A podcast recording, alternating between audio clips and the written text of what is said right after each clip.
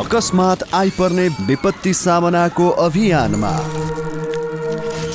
High face र capital एफएमको सहकार्य। कार्यक्रम आकस्मिक सन्देश।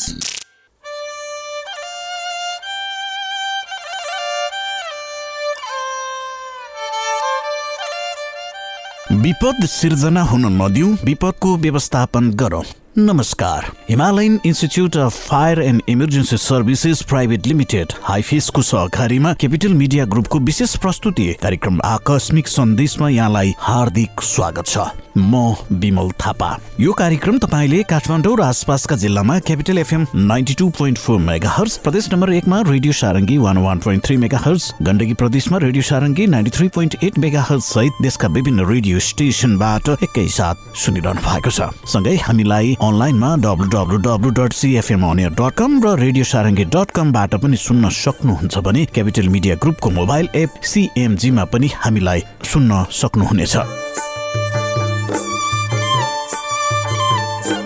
कार्यक्रममा हामी विपद के हो यसको व्यवस्थापन कसरी गर्ने अनि विपदबाट जोगिने उपायहरू के कस्ता हुन सक्दछन् भन्ने जस्ता विषयमा विविध जानकारीहरू सूचना सन्देश र समाचार गतिविधिहरू समेत प्रस्तुत गर्दछौँ। तपाईँका वरिपरि भएका विपदजन्य घटनाक्रम र त्यसबाट जोगिने उपायका बारेमा समेत सामग्री प्रस्तुत गर्दछौँ। श्रोता विपदको कुनै आङ्कलन गर्न सकिँदैन। प्राकृतिक होस् वा मानव सिर्जित विपद त्यसको कुनै सीमा हुँदैन। खास गरी बाढी पहिरो आगजनी जस्ता विपत्तिबाट हुने जोखिम नेपालमा अधिक रहेको छ। यस्ता जोखिमबाट हुने मानवीय क्षति न्यूनीकरण कसरी गर्न सकिन्छ भनेर अझै पनि उल्लेखनीय कार्यहरू हुन नसक्नु आफैमा विडम्बना मान्नु पर्दछ कार्यक्रम शुभारम्भ गरौँ। विपदसँग सम्बन्धित समाचार गतिविधिहरू यसलाई प्रस्तुत गर्दै हुनुहुन्छ सहकर्मी मिना साउथ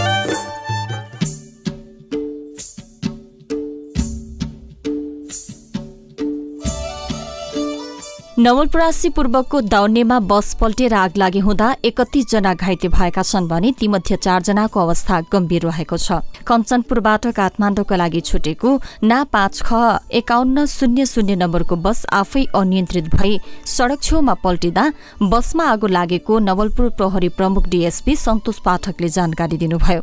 बसमा एकतिस जना सवार रहेको र चारजनाको अवस्था गम्भीर रहेको पाठकले बताउनु भएको छ। घाइते मध्ये छ जनालाई उपचारका लागि भरतपुर अस्पताल चितवन पठाइएको छ भने अन्यको मध्यबिन्दु अस्पतालमा उपचार भइरहेको छ। चालक भने फरार रहेकाले खोजी कार्य भइरहेको प्रहरी नायब परीक्षक पाठकले जानकारी दिनुभयो।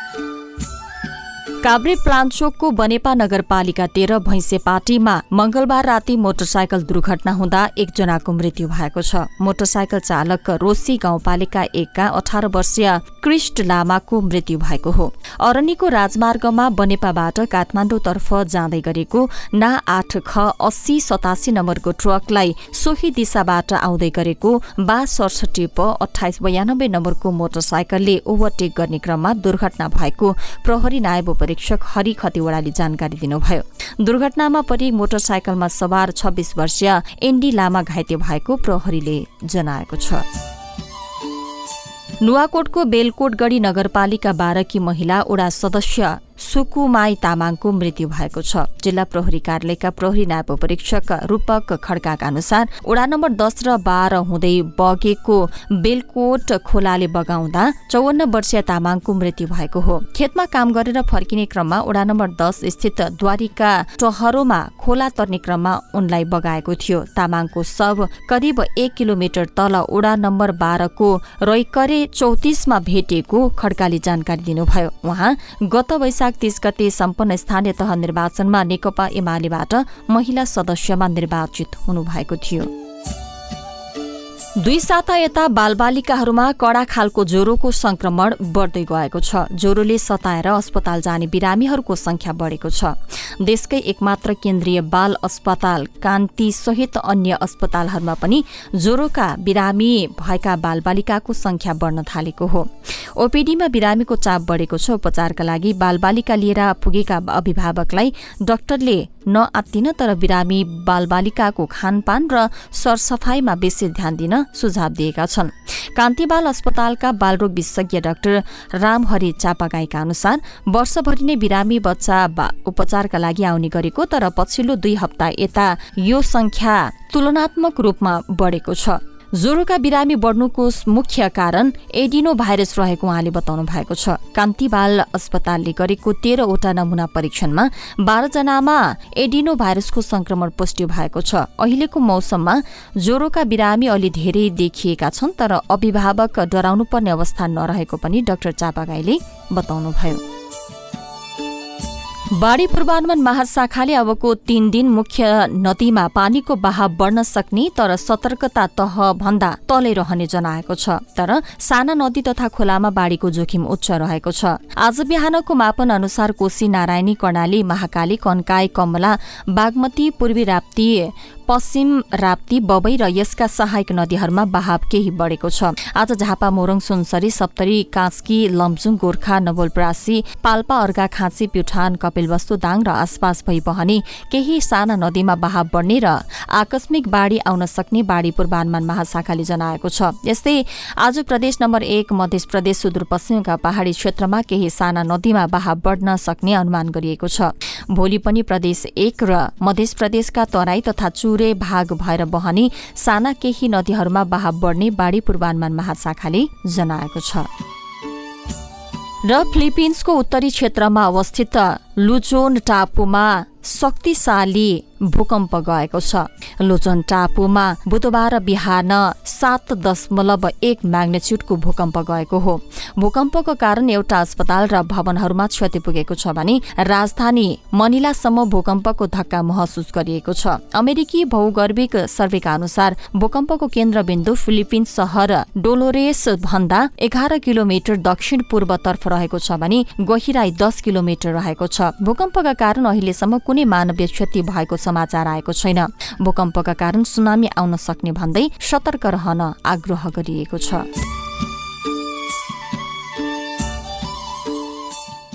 श्रोता प्राकृतिक विपत्तिका कारण नेपालले ठूलो धनजन तथा भौतिक क्षतिको सामना गर्नु परिरहेको छ। जोखिम न्यूनीकरण तथा पूर्व तयारीमा पर्याप्त लगानी र चासो कम हुनु जनचेतनाको अभाव जस्ता कारणहरूले गर्दा विभिन्न खालका प्रकोपहरूबाट हुने आर्थिक तथा मानवीय क्षति बढिरहेको अवस्था छ। विपद व्यवस्थापनका विज्ञहरू पूर्व तयारी र जोखिम न्यूनीकरणमा लगानी गरिएमा त्यसको प्रतिफल उच्च हुने बताउँदछ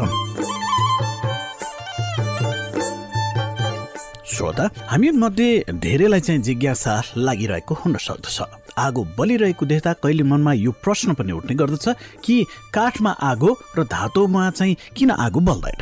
खास गरी त्यस्ता ज्वलनशील पदार्थहरू हुँदाखेरि काठमा आगो बलिरहेको हुन्छ तर धातुमा भने आगो लागिरहेको देखिँदैन।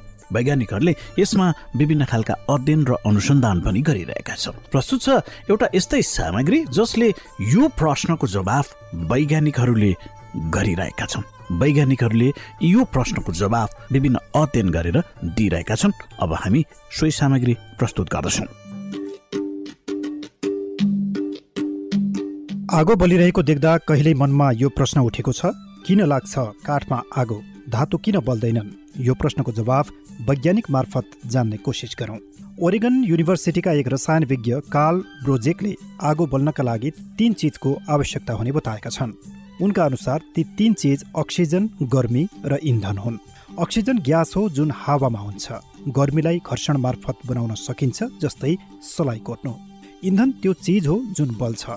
इन्धन साधारणतया अर्गानिक पदार्थबाट बनेको जे पनि हुन सक्छ। यहाँ अर्गानिकको सम्बन्ध ती अणुसँग छ जुन मुख्य रूपमा कार्बन हाइड्रोजन बन्डबाट बनेका हुन्छन्। कहिलेकाहीँ यसमा अक्सिजन वा अन्य परमाणु जस्तै फस्फोरस वा नाइट्रोजन समावेश हुन्छन्। काठ किन बल्छ? बल्नु एक रासायनिक प्रतिक्रिया हो जुन कमजोर केमिकल बन्डका साथै एक अस्थिर सिस्टम मार्फत ऊर्जा जारी गर्छ। काल ब्रोजेकका अनुसार अर्गानिक मलिक्युल जसमा कार्बन अक्सिजन हाइड्रोजन र केही अन्य तत्त्व हुन्छन् ती बढी स्थिर हुन चाहन्छन्। काठ र कागजले निकै सजिलै आगो समात्छ किनभने यो सेल्युलोजबाट बनेका हुन्छन्। सेल्युलोज कार्बन हाइड्रोजन र अक्सिजनको बीचबाट बनेको अणु हुन्छ। जब काठबाट बनेको कुनै वस्तुमा आगो लाग्छ तब काठले बनेको सेल्युलोज कार्बन डाइअक्साइड र पानीको बाफमा परिवर्तन हुने गर्छ। यी दुई अणु बलियो बन्ड भएका अणु हुन्छन्। यो केमिकल रियाक्सनबाट निस्कने ऊर्जा ग्यासको परमाणुमा पाइने इलेक्ट्रोनलाई उत्तेजित गर्छ जसले प्रकाश देखिन्छ। यो प्रकाश हामीले झिल्को रूपमा देख्छौँ। धातुको भाँडो किन बन्दैन अब यहाँ प्रश्न के छ भने आगोमा धातुका भाँडा किन बल्दैनन् यसको जवाफ यो हो कि धातुका असाध्यै बलिया केमिकल बन्ड सजिलै तोड्न सकिँदैन जबकि काठको एउटा टुक्रामा यस्ता बलिया बन्ड हुँदैनन् त्यसैले यसमा झिल्कोबाट ऊर्जालाई अवशोषित गर्ने क्षमता हुँदैन। काठले ऊर्जा अवशोषित गर्नुको सट्टा आगो मार्फत ऊर्जा छोड्ने काम गर्छ तर भाँडाका धातुमा त्यो ऊर्जा अवशोषित गर्ने र त्यसलाई नष्ट गर्ने क्षमता हुन्छ। त्यसै कारण भाँडा छुँदा ताता हुन्छन्। यद्यपि केही धातु बल्ने खालका पनि हुन्छन्। आतिसबाजी बनाउनका लागि पोटासियम र टाइटेनियम जस्ता ज्वलनशील धातुको प्रयोग गरिन्छ। आतिसबाजीमा धातु पाउडरको रूपमा हुन्छ जसले गर्मी र अक्सिजनसँग निकै तीव्र रूपमा प्रतिक्रिया दिन्छ। श्रोता आजको श्रृङ्खला यति नै। भोलि हामी नयाँ श्रृङ्खला लिएर आउनेछौँ। कार्यक्रम उत्पादनका सहकर्मी साथीहरू मिना साउद सनत शिवाकोटी सुदीप केवाली सँगै म कार्यक्रम प्रस्तुता विमल थापा पनि बिदा हुन्छु। नमस्कार।